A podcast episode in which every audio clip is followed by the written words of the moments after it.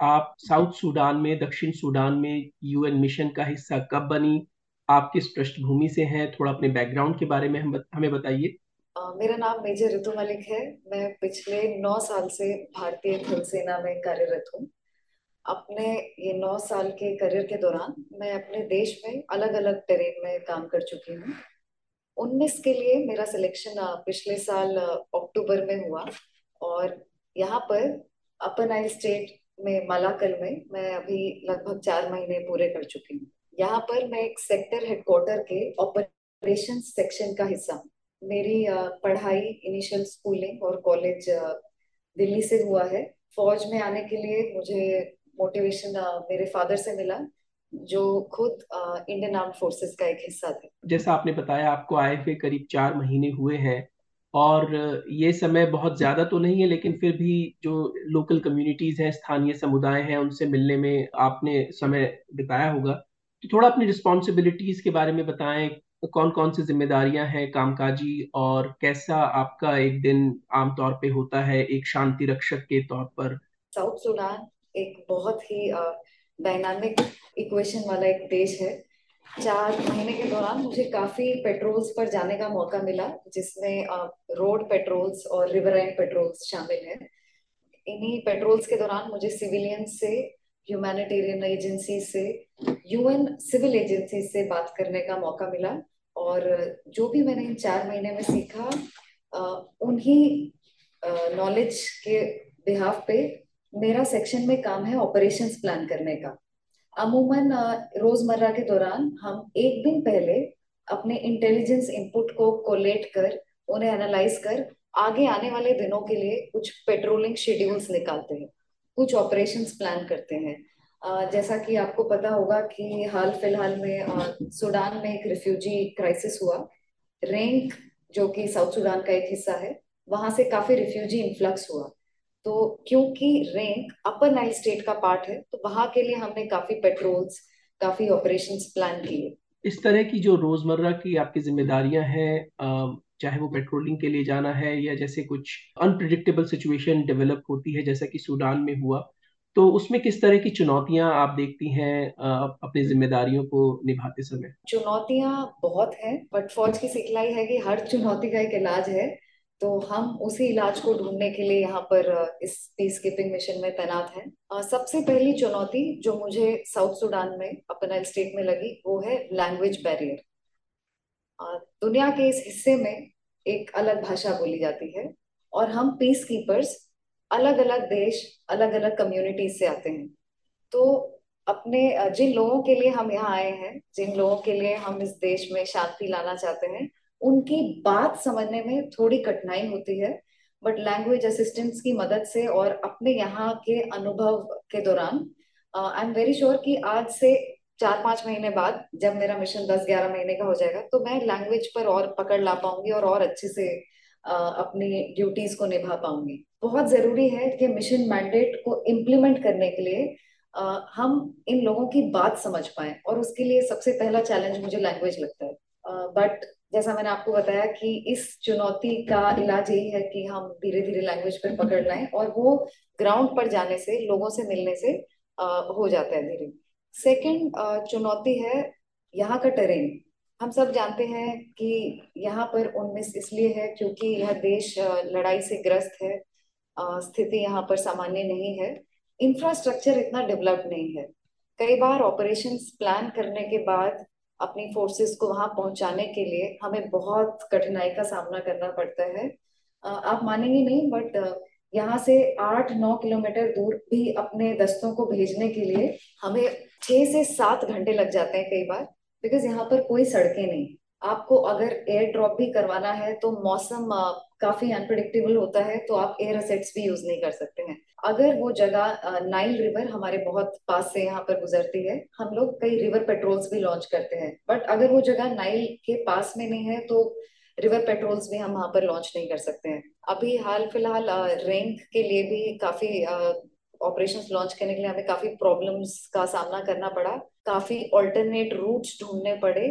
And कई बार गाड़ियों को और पेट्रोल्स को पैदल चलकर उस जगह पर पहुँचना पड़ा जहाँ पर पीस कीपर्स की ज़रूरत थी। ये दूसरा चैलेंज है। बाकी एक और चैलेंज भी है और यही चीज़ यूएन की पावर भी है, वो है डाइवर्सिटी क्योंकि हम सब पीस कीपर्स एक छत के नीचे काम करते हैं बट अलग अलग आर्मीज एंड अलग अलग कल्चर्स से आते हैं। तो एक साथ मिलकर अमेलगमेट करना, एक साथ मिलकर एक एम के लिए एक छत के नीचे बैठकर एक ब्लू वेयर पहनकर काम करना ये भी काफ़ी चैलेंजिंग है।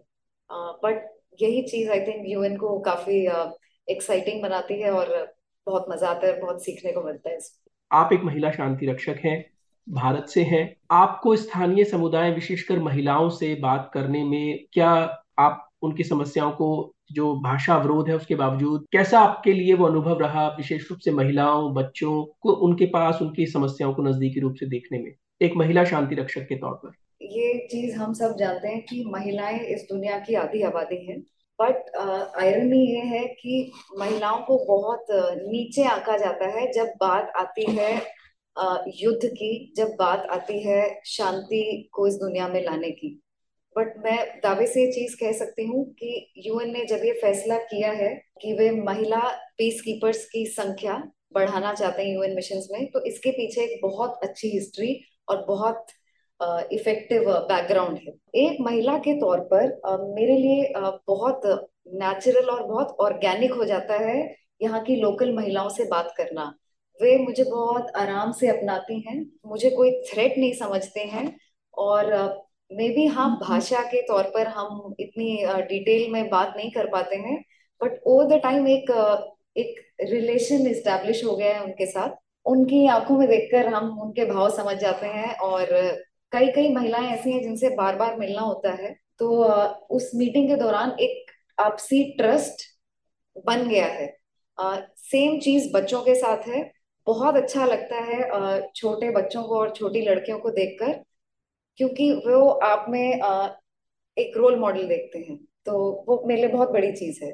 और हाँ ये एक फैक्ट है कि महिला पीस कीपर्स जहाँ भी गई हैं वहाँ पर उन्होंने बच्चों के लिए और महिलाओं के लिए बहुत ज़बरदस्त काम किया है। ये एक बहुत बड़ा सच है कि only absence of war is not peace तो शांति का मतलब इससे थोड़ा ज़्यादा है। शांति का मतलब है uh, महिलाओं का सशक्तिकरण। हम सबके लिए बराबर अधिकार। बच्चों के लिए एक सेफ़ फ्यूचर तो महिलाएँ जो है एज सच ये उन्हें भगवान ने ऐसा बनाया, उनके नेचर में है कि वो अपने परिवार को, अपने समाज को एकजुट करके रखती हैं। आप यहाँ पर देखेंगे कि यहाँ के जो मेल हैं, वो इस कॉन्फ्लिक्ट में काफ़ी इन्वॉल्व हैं। और आमतौर पर बहुत हाई रेट ऑफ़ कैजुअलिटी है, वे लोग चले जाते हैं। उनके पीछे से घर को महिला चलाती हैं। तो साउथ सूडान में मैंने महिलाओं को हर जगह देखा है। घर चलाते हुए ज़मीन खोदते हुए मछलियाँ बेचते हुए सब्ज़ियाँ बेचते हुए वे हर प्रकार के काम करती हैं। और मैं बहुत श्योर हूँ कि जब साउथ सुडान उन्नीस की मदद से ये युद्ध से शांति तक का सफ़र तय करेगा तो महिला पीस कीपर्स और लोकल महिलाएँ एक ज़बरदस्त इसमें हिस्ट्री लिखेंगी। आपने एक बात कही कि जो एब्सेंस ऑफ़ वॉर है इसका मतलब ये नहीं है कि पीस है और यूएन पीस कीपिंग पिछहत्तर साल पूरे कर रहा है इस साल। और उसके लिए काफ़ी कार्यक्रम आयोजित किए जा रहे हैं और उसकी थीम जो ओवरऑल एक ब्रॉडर थीम है वो यही है कि पीस बिगिंस विद मी जब आप इस थीम को देखते हैं यूएन शांति रक्षा के समृद्ध एक इतिहास को देखते हैं तो पीस बिगिंस विद मी एक शांति रक्षक के तौर पे ये थीम आपके लिए क्या मायने रखती है, क्या संदेश आपको देती है? पिछले पचहत्तर साल में दो मिलियन से ज़्यादा पीस कीपर्स ने जो कि दुनिया के अलग अलग हिस्से से आए, उन्होंने एक ब्लू फ्लैग के नीचे एक सिंगल एम के लिए काम किया है। वो है इस दुनिया को एक बेहतर जगह बनाना, इसमें शांति लाना, जहाँ पे सब लोगों के पास समान अधिकार है और बच्चों के पास एक सुनहरा भविष्य है। पीस बिगिंस विद मी से मैं यही समझती हूँ कि आप चाहे दुनिया के किसी भी हिस्से से ताल्लुकात रखते हैं, जहाँ पर मे भी ऐसे कॉन्फ्लिक्ट नहीं है जहाँ पर शांति है। बट आप फिर भी कुछ छोटा कंट्रीब्यूशन कर सकते हैं इस दुनिया को एक बेहतर जगह बनाने के लिए। और इसकी शुरुआत होती है खुद से। यहाँ आकर मुझे ये सीखने को मिला साउथ सुडान में मैं काम करने आई हूँ बट यहाँ से मैं बहुत कुछ सीख कर जाऊँगी आई एम श्योर जब एक साल बाद वापस जाऊँगी। यहाँ आकर ये सीखने को मिला कि पीस जो है पीस एक बहुत बड़ा टर्म है बट इसके नीचे बहुत छोटी छोटी गतिविधियाँ हैं। लोग बात करते हैं कि यूएन ने पिछहत्तर साल में क्या किया। यूएन का सक्सेस सिर्फ़ मैं स्पेसिफिकली बात करना चाहूँगी साउथ सुडान के लिए। यूएन का सक्सेस सिर्फ़ इस फैक्टर पे, इस फैक्ट पे डिपेंडेंट नहीं है कि साउथ सुडान वॉर जोन से लेकर पीस तक गया। मेरे ख्याल से यूएन का जो सक्सेस है वो ये भी है कि जब हम बाहर पेट्रोल के लिए जाते हैं तो हमें देखकर कुछ महिलाओं को सेफ़ फील होता है। जब हम बाहर जाते हैं तो हम एक महिला को उस दिन उसके साथ रेप होने वाला था, हम उससे उस रेप से बचाते हैं। इस पर भी डिपेंडेंट है कि एक बच्चा हमें देखता है, एक छोटी लड़की हमें देखती है तो हमें आइडियलाइज करती है कि अगर ये महिला सशक्त हो सकती है तो मैं भी हो सकती हूँ। तो हम सब पीस कीपर्स अपना छोटा छोटा एक रोल निभाते हैं, अपने आप से शुरुआत करते हैं उस पीस के बड़े सागर में अपनी एक बूंद भर कंट्रीब्यूशन से और ये कामना करते हैं कि ये एक दिन सच होगा और the world will be a better place थोड़ी देर पहले बात की थी कि डिफरेंट पीस कीपर्स आते हैं डिफरेंट कंट्रीज़ से आते हैं और आप जो यूएन का बैनर है यूएन का जो फ्लैग है उसके नीचे आप सभी कॉमन पर्पस कॉमन गोल के लिए काम करते हैं। तो कोई एक ऐसी खास याद, जब भी आप, अभी आपको चार महीने ही हुए हैं, लेकिन जब आप वापस जाएँगे, कोई ऐसी खास याद आप यहाँ से लेकर जाएँगे चाहे वो लोकल कम्युनिटीज से आपके इंटरेक्शन में रही हो या जो अलग पीस कीपर्स अलग कंट्रीज़ से आए हैं, उनके साथ इंटरेक्शन में आपको रही हो? चार महीने हुए हैं बट हाँ कुछ चीज़ें हैं। मुझे एक आदत है रोज कुछ नोट्स बनाने की, आज क्या दिन में खास हुआ।